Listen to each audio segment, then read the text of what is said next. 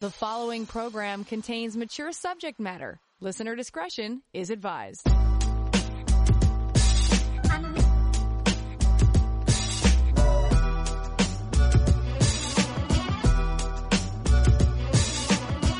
The latest trends and hottest topics, love and sex, handled honestly and with passion.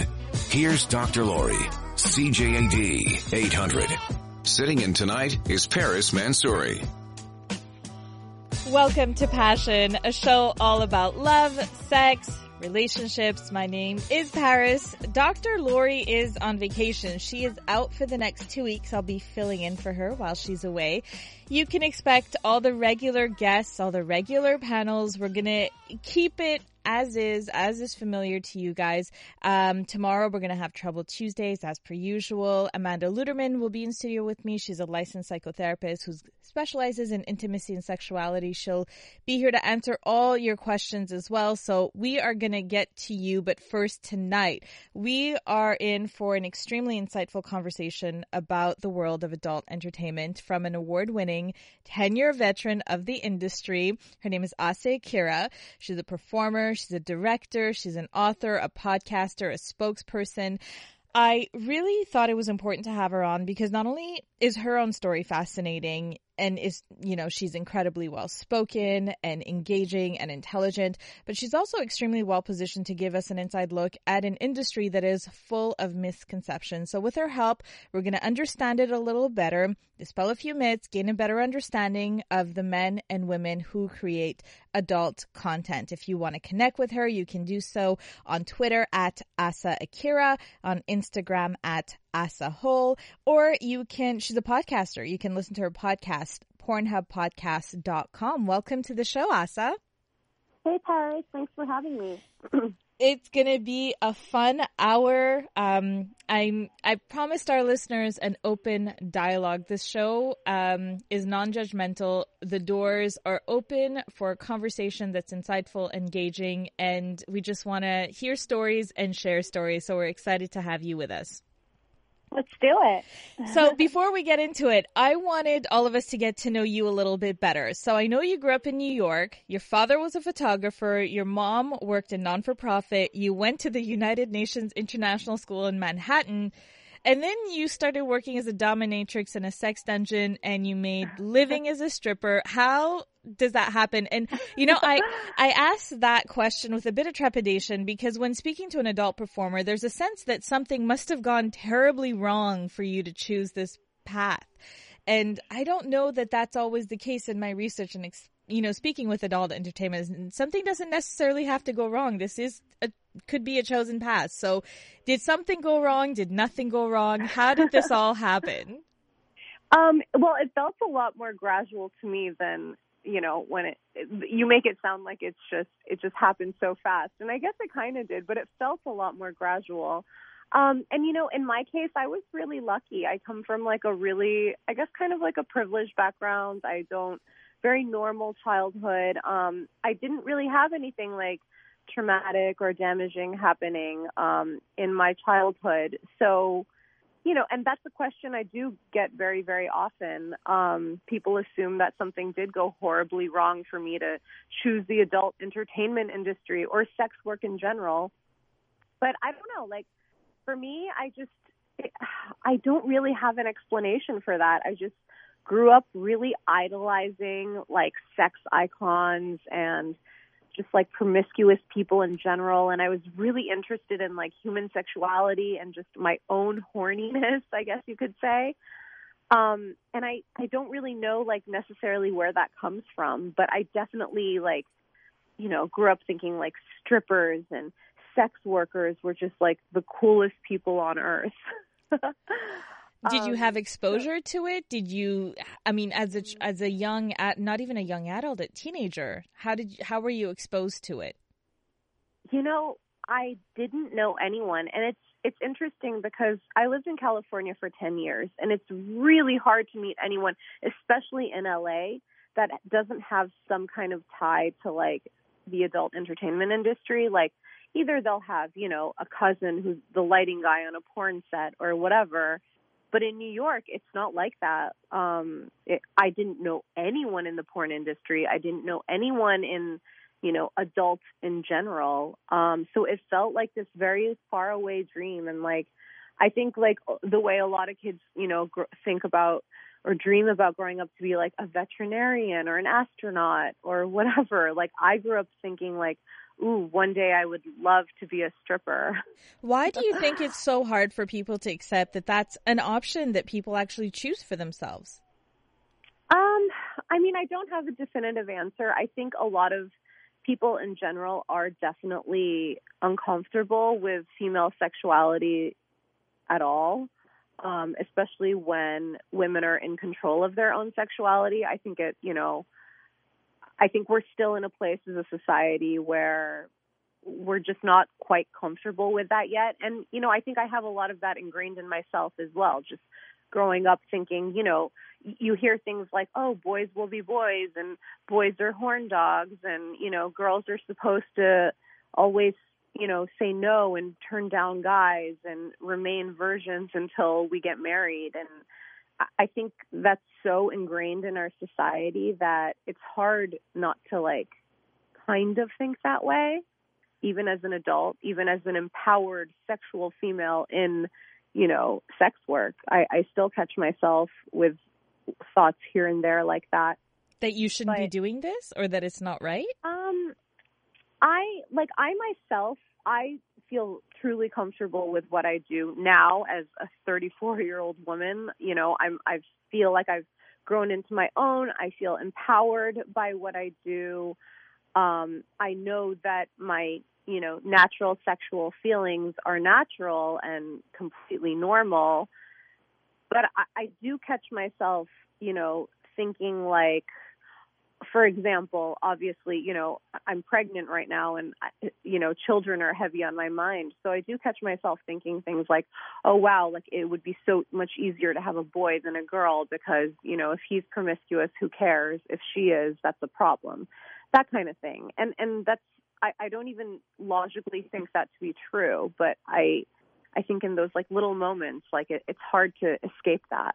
I think it'll be interesting for a lot of our listeners. We're speaking with Asa Akira. She is an adult entertainment industry veteran, uh, been in the industry for 10 years, and we're getting her take, her experience, and then we're going to get an overview of the industry. And it's really interesting that you just said that because a lot of people might think, oh, she's probably immune to that, or, you know, she's been in it for so long that her, her thinking has turned. And it's, it's a very common way to think. Now, here's my question. We didn't get into how you actually started in the industry industry? How did it all mm-hmm. happen for you?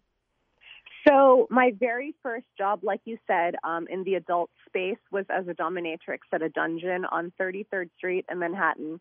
And I was just walking down the street one day, and this very shady looking man um, approached me and asked me if I would like to be in the adult entertainment industry. And you know, at that point, I was 19 years old and I had been wanting to be in the industry and I had been wanting to be like seen as this sexual person and wanted to go on this like sexual journey.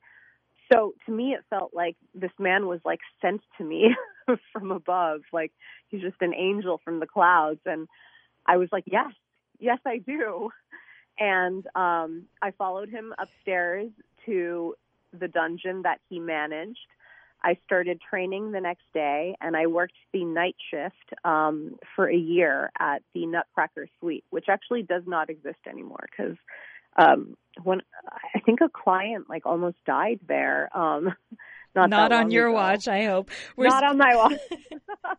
I was long gone by then, but I read about it in the news. Okay. We're speaking with Asa Akira. She is an adult entertainment industry superstar. She's a legend, multiple award winner. She's also a director, an author, a podcaster. We're getting her take uh, on, first, first of all, her experience and how she got into the industry. And then we're going to talk um, about what it really is like. There's a lot of misconception about the men and women in the industry, especially considering there's been no long-term research done on male and female performers. And for some reason we have, they're stigmatized heavily. So we're going to get not to the bottom of it because it's a very, very big, big industry.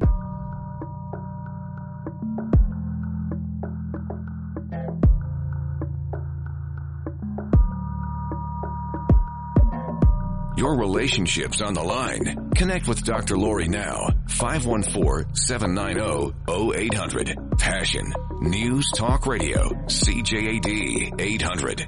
Sitting in tonight is Paris Mansouri. Welcome back to the program. Dr. Lori's away for two weeks. I get the pleasure and privilege of sitting in for her. But as I often mention in the beginning of programs, I'm not a doctor, so when she's away, I bring in the experts to shed light on different topics relating to love, sex, and relationships. And tonight we are so lucky because an adult entertainment industry veteran has agreed to spend the hour with us. She is giving us insight into a world that not many know about. Her name is Asa Akira. She is a performer, a director, an author, a podcaster, Asa, what am I missing? What else do you do? You've got so many accolades. um, I dabbled in candle making for a year. Are you still a candle maker? No, I, I never want to look at another candle again ever in my life. okay, we're actually already getting texts. There's somebody who says your guest is the coolest. You go, girl. Break the stigma. Our sexuality is nothing to be ashamed of. If you want to text us, it's five one four eight hundred. We actually have another question. You probably won't know the answer, but to whoever texted this, I'm gonna uh, on on Wednesday night we're gonna have our BDSM panel, and I'm gonna find out if there are dungeons in Montreal. So this uh, texter says, "I want to be a dominatrix because I want and long for control. I'm so tired of men following me home, knocking at my door, and expecting me to do sexual favors when they don't care about my pleasure and will not let me act out my fantasies. Um, Asa, what is, to somebody who wants to experience that, is that the experience of a dominatrix? Um, I will say it was a complete power trip. Um, when, you know, honestly, when I when I did it, I was 19 years old. I was so young that I hadn't even identified myself as dominant, submissive, like you know, bisexual, straight. Who knows?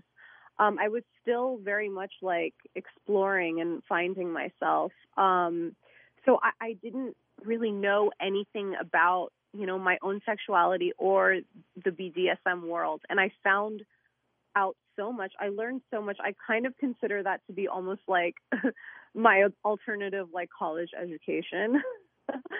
so I think it really opened up my eyes and my mind. I'm personally not.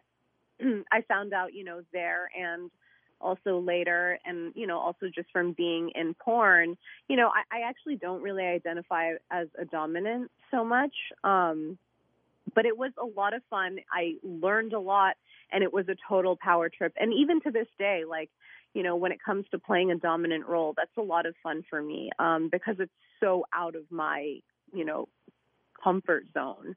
Um, I do enjoy like pegging and you know like all those things. So it, it's it's always very exciting and, and definitely a power trip. Anytime you get to put on a strap on, that's a power trip. It's an interesting experience. I'm sure that a lot of women maybe fantasize about, but so many men seem to be closed off to the idea. So, uh, to whoever texted that, hopefully that gave you a bit of insight into it. And I want you to tune in on Wednesday night because I will ask our BDSM experts uh, about their knowledge of any dungeons in Montreal. So, Asa, more about you now. So you were dominatrix, then you got into the adult world. How did that happen and how did you, you know, transition over time? I'm very curious because there's a sense that once you get into adult, there's so much pressure to do all the things. Like, what is that really like? How did you get into it and what was your experience like? So from the dungeon, um, I actually met a girl who was stripping. Um, and I, I think it, you know, I had done the dungeon thing for a year and I was, it was kind of, it was kind of becoming old news to me because I don't, you know, I'm not necessarily naturally so dominant. Like that's not what excites me the most.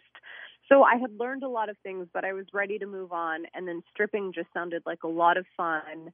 Um, and like I said, you know, I grew up just idolizing strippers.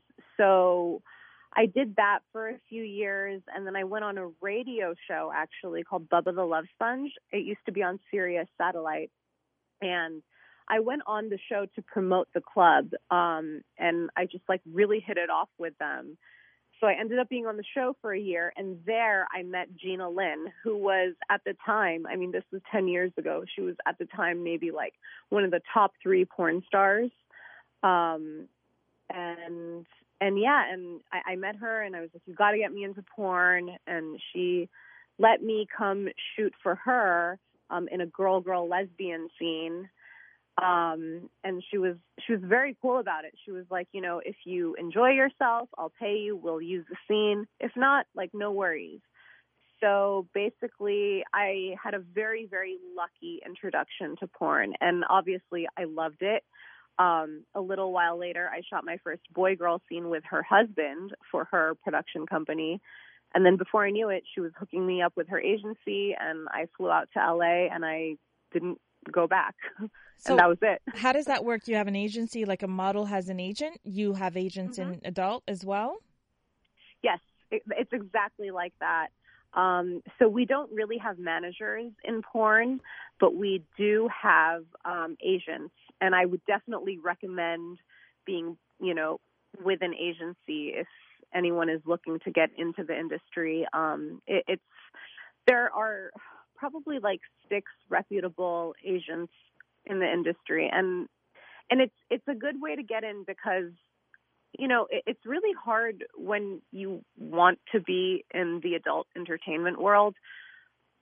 It's really hard to just like Google, like, oh, how do I get into porn and not be taken advantage of? Like, there are a lot of really bad people out there looking to take advantage of, you know, vulnerable women who are sexual and, you know, horny and trying to enter an industry that there's very little information on to the public so I think being part of an agency is a way to kind of navigate your first few years in the industry. Um, so yeah, it's I, I, I got with a reputable one, and they flew me out to LA, and um, I was offered a contract the next day. I I had a very lucky start in in the porn world. And you say lucky start, but I'm sure through your experience as well, no matter how lucky you were, maybe, or maybe I'm assuming things again and it's wrong, were you ever pressured to do anything? I mean, you had a contract the next day. I don't know if that's something that happens frequently. I imagine probably not because I imagine contracts are not easy to come by. Um, but I'm just curious to know how pressured did you feel to, to do things right away? And and to maybe engage in a way that you didn't think that you were going to do? Um, you know, it was well. First of all, it was a different time back then, and not that they were handing contracts out, but they were a lot more common than they are now. Nowadays, to get in to the business and get a contract right away is like nearly impossible. It's just it's unheard of. Um, but back then, it wasn't like totally unheard of. Um, it, it's hard for me to say if I felt pressured because I was so eager and you know, I was 23 at the time, so I was already at an age where I mean, 23 is so young, but you know, compared to 18, I had a better sense of myself. I was more capable of saying no in a room full of people. Um, I was a little bit more confident. So I'm really thankful that I was a little bit older um, you know, because I don't think at age 18 I would have had the guts to say no when, you know, the entire set, maybe let's say 15, 20 people on set want you to do one thing and like you're not comfortable with it. it it's it's not an easy thing at 18, I imagine. Um, and I guess, and, and again, I was really lucky. Like, you know, I, I, I don't know if you've seen that documentary, Hot Girls Wanted.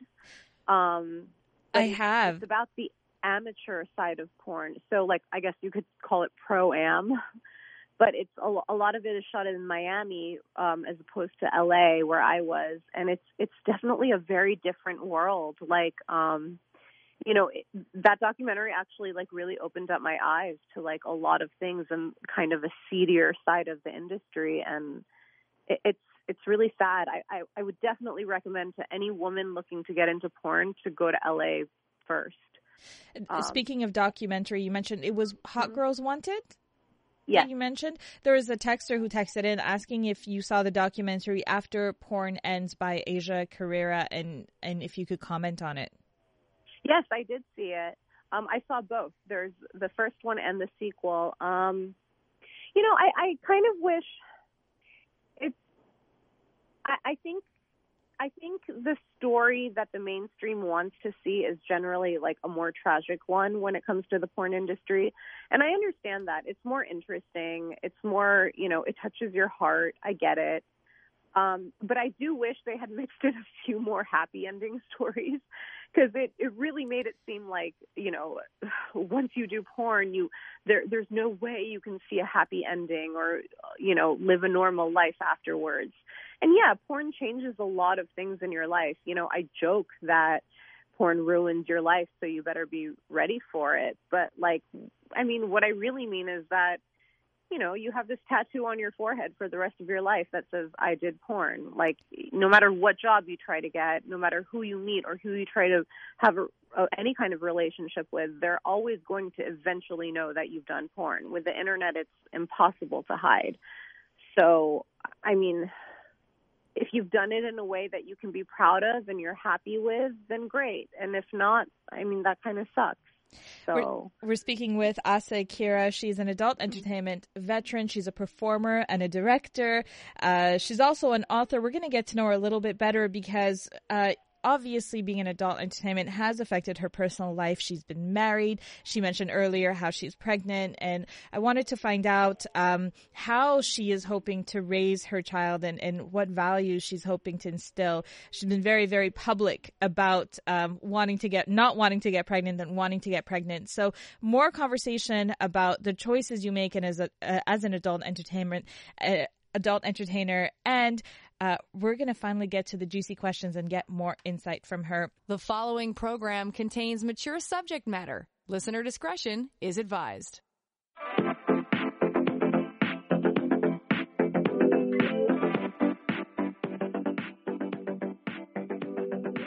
Straight talk that's all inclusive. Passion with Dr. Lori. News Talk Radio. CJAD 800. Sitting in tonight is Paris Mansouri.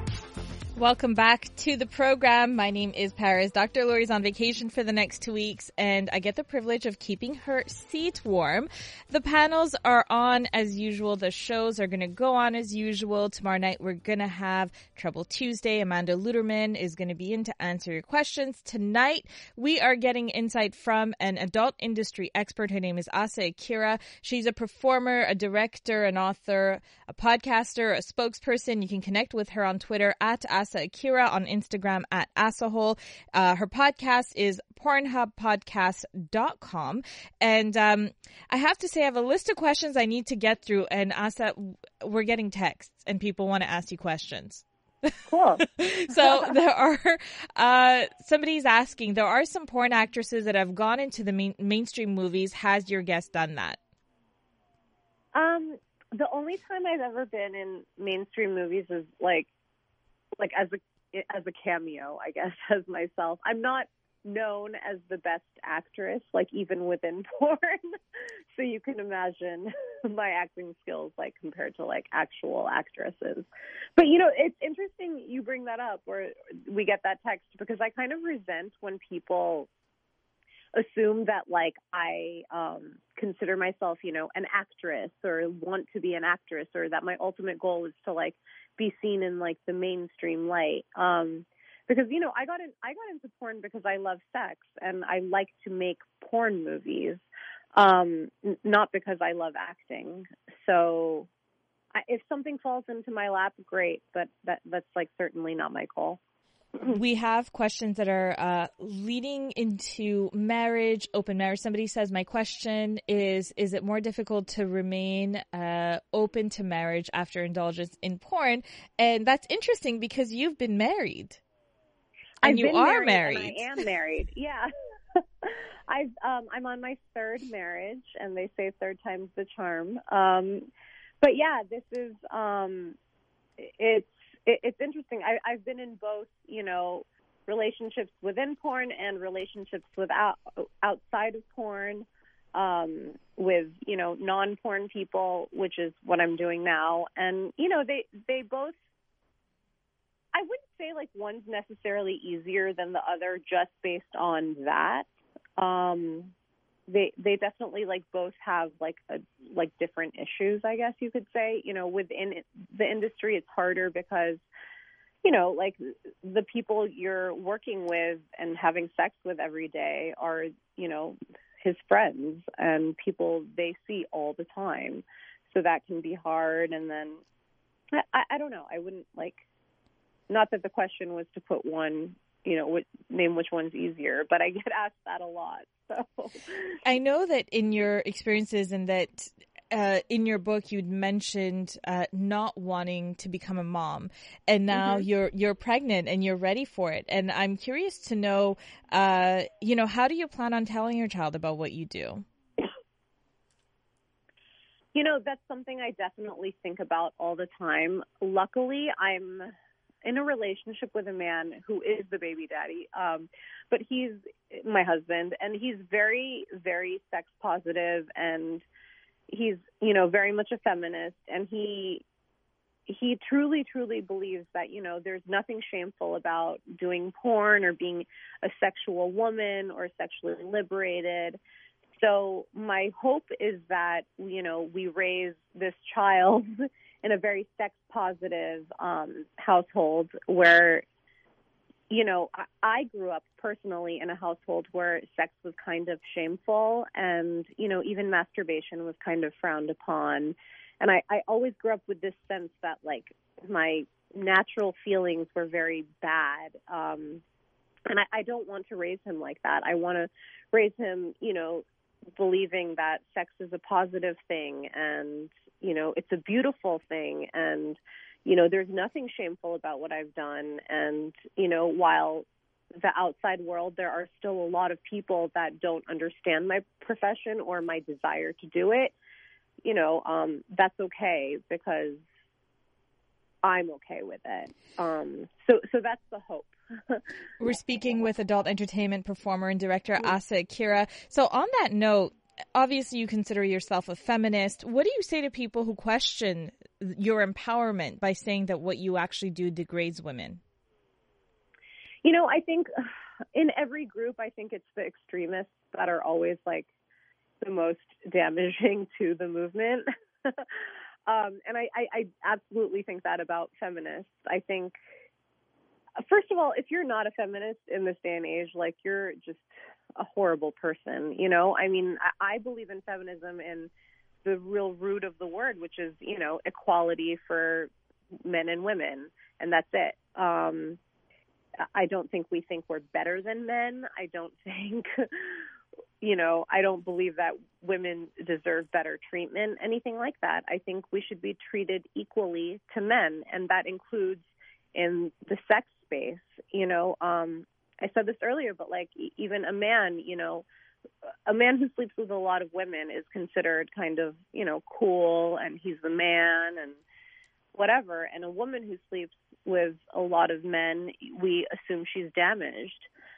So um, I think if I I would say to the anti-sex, anti-porn feminist, like, does she believe that about a man? Um, does she believe that you know, men who do porn are doing something bad and are they damaged? And you know it's it's likely she doesn't think that. And then when and you're talking we, uh, when you're talking specifically about the word degrading or somebody's being mm-hmm. degraded or you do an act that's degrading how do you internalize that? Because in speaking with you i feel like you're empowered by your actions I am empowered by it. Um, you know, I'm in control of my sexuality. I'm doing exactly what I want despite what society might say about me. And to me, that's the most empowering thing of all. And, you know, I think degrading is a weird word because we assign it to certain acts and we assign it to things like doing porn or doing sex work or whatever. And I think degra- even like to say something is degrading, like if if the person doing it doesn't feel degraded, then it's not degrading. And I certainly don't think I'm degrading myself by doing porn. And I think if anything, it's the opposite. I would be degrading myself if I didn't do it. Um, anytime you do something you don't want to do, you're it's degrading. And and speaking so, like, of, if I were an accountant, it would be degrading to me. Speaking of things you don't want to do, I want to find out um, if if performers are coerced into doing scenes, how f- consent factors in, um, if women are becoming porn stars out of desperations, and I want to find out if if Asa's actually done a scene that she didn't want to do or that she later regretted. We're speaking with Asa Akira. She's an adult entertainment performer, director. She's a veteran of the industry, uh, been in it for over ten years. She's now a spokesperson for Pornhub. She's an author. There's still a lot to talk about in very, very little time, so we're going to try to squeeze it all in.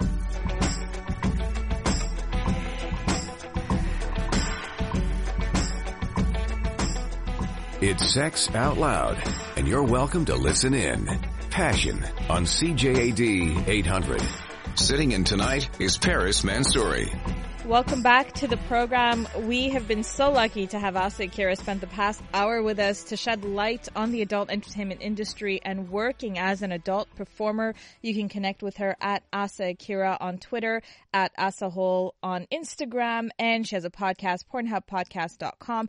Asa, we have questions coming in about uh, being a performer. So let's get right into it. Have you ever done a scene that you didn't want to do? You know, I feel very lucky to be able to say that no, I haven't. I think one thing that came from being a little bit older and getting into the industry was, you know, I my goal was I, I never wanted to do anything that didn't make me feel sexy. So of course I've been offered scenes and movies, you know, that I turned down, that, you know, I didn't want to do.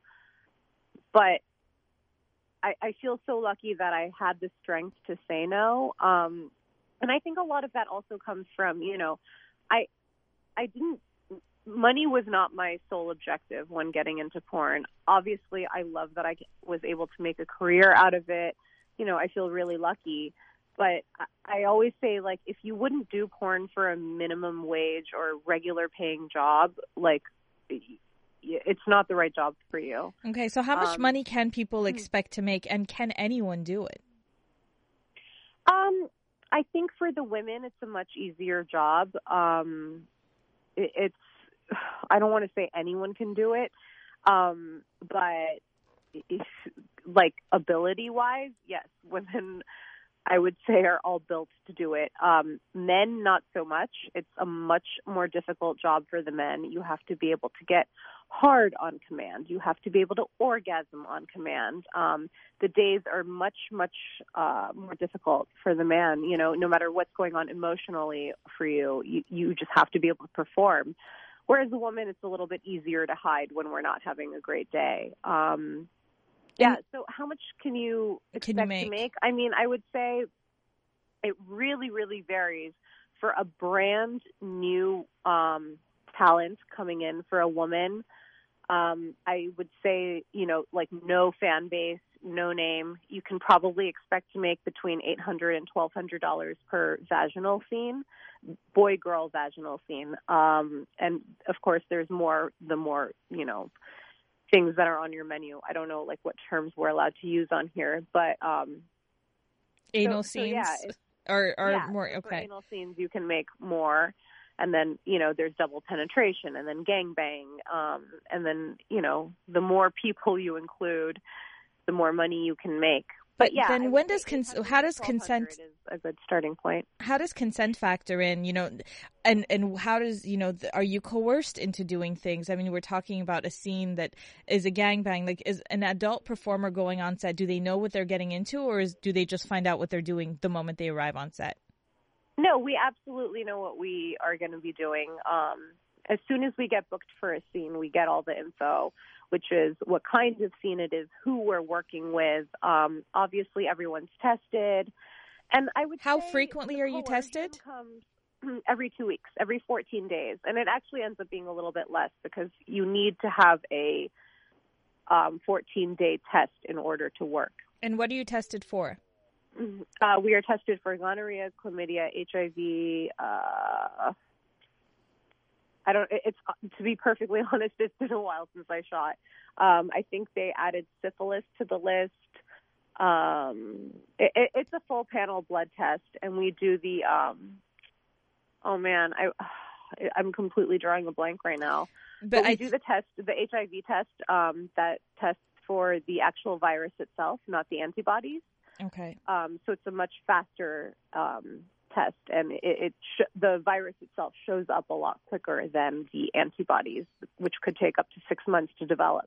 Okay. and I would say the coercion comes more from like again, that's like your motive, right? In porn, um, if you're in it for the money, you're going to be coerced into doing things a lot easier because you want that money. Um, whereas if you're thinking career longevity, um, you know, if you're in it for empowerment or your own sense of, you know, whatever, I, I think it's a lot easier to keep focused on like what you really want. Okay. Now, in terms of porn sex, I mean, obviously you've you are in a long term relationship right now. You're married. Porn sex is different from mm-hmm. home sex, and a lot of people don't understand how you can be married and have sex with other people. And I know that you know there's a lot of people who have quote unquote work husbands or work wives, and they have this entire emotional attachment with someone during the day and have a mm-hmm. major connection. And it sometimes continues via email or whatever it is because it's work. Whereas you when you were performing it was more like you go on set you have intercourse with a person you know and you leave is that yeah, I think how a it lot different Of ways, yeah, I mean, in a lot of ways, I think that's a lot less threatening than like an actual work wife or work husband at a normal job. Just because I think, you know, every everyone goes about their porn career differently. Personally, for me, like when I did sex scenes, like it was an emotional thing. I did feel a connection, and I was feeling really intimate with you know whoever my scene partner was for that day, and I would try to like force a chemistry almost, um, just because I think it's the most fun that way and you get the best scenes that way. But I also think that's far less threatening than like a, an actual emotional connection with someone that goes on for years and years and years that you see at the office every day. Because at porn, no matter how intense your connection is, like a scene is 30 minutes long and you're going to go home after that and they have their lives and you have yours and you're probably not even going to speak again until you see them on another set. Um, so it's actually like it's weirdly more intimate, but also far less intimate, if that makes sense. Um, so personally, I'm like way less threatened by that. And, you know, I, I think when, whenever you're in a porn relationship, you know, however you define monogamy or, you know, faithfulness or whatever, like you are, you do have to commit to a certain kind of an open relationship, I guess. Um, even if you're not sleeping with people outside of work, like it, it, you're still in like a certain type of an open relationship, um, and you have to both be okay with that. Um, it seems yeah. like regardless of the kind of relationship you're in communication whether you're in adult or not asa i can't believe it we didn't even get to everything. I, I, hope that we'll be able to have you go on again to get of into course. it. I wanted to talk That about your books. You have two books under your name Insatiable Porn, A Love Story, and then Dirty 30. Where can people find that? um, like Your books. you can buy books. Seriously? yeah. awesome. I mean, so Amazon or Barnes bookstore. Whatever. Yeah. Wonderful. And if anyone wants to connect with you, is t- are Twitter and Instagram the best way? The best ways? Yeah, um, definitely. Um, I also have Snapchat. My username is Asahole Akira. And then, yeah, pretty much. And then just like my podcast, which is pornhubpodcast.com. Wonderful. Thank you so much for joining us tonight for the insight and for openly sharing your story with us. We're very lucky Thank for you it. for having me. Absolutely. Asa Akira, she is an adult entertainment veteran. She is a director, an author, a performer. Again, if you want to connect with her, it's at Asa Akira on Twitter, at Asahole on Instagram, pornhubpodcast.com. And that's it for me tonight, guys. Dr. Lori, as I mentioned, is away. She is on vacation for two weeks. I'm going to be filling in for her. Tomorrow night is Trouble Tuesday, as always. Uh, but we're going to have Amanda Luderman in studio to answer any and all of your sex, love, and relationship questions. So get them in. You can even start texting them in tonight if you want, and I'll make sure to get it tomorrow night. So I want to thank you all for tuning in. I want to first of all thank Asa for joining us for the hour. Thank you if you texted and you know shared your question to our technical producer Brian Kalasar. Thank you for getting the show to air. You've been listening to Passion. You can connect with me at Paris Mansouri on Facebook, Twitter, and Instagram. We'll speak to you again tomorrow night. Stay tuned for the news. Have a great rest of the evening and remember to fill your life with passion.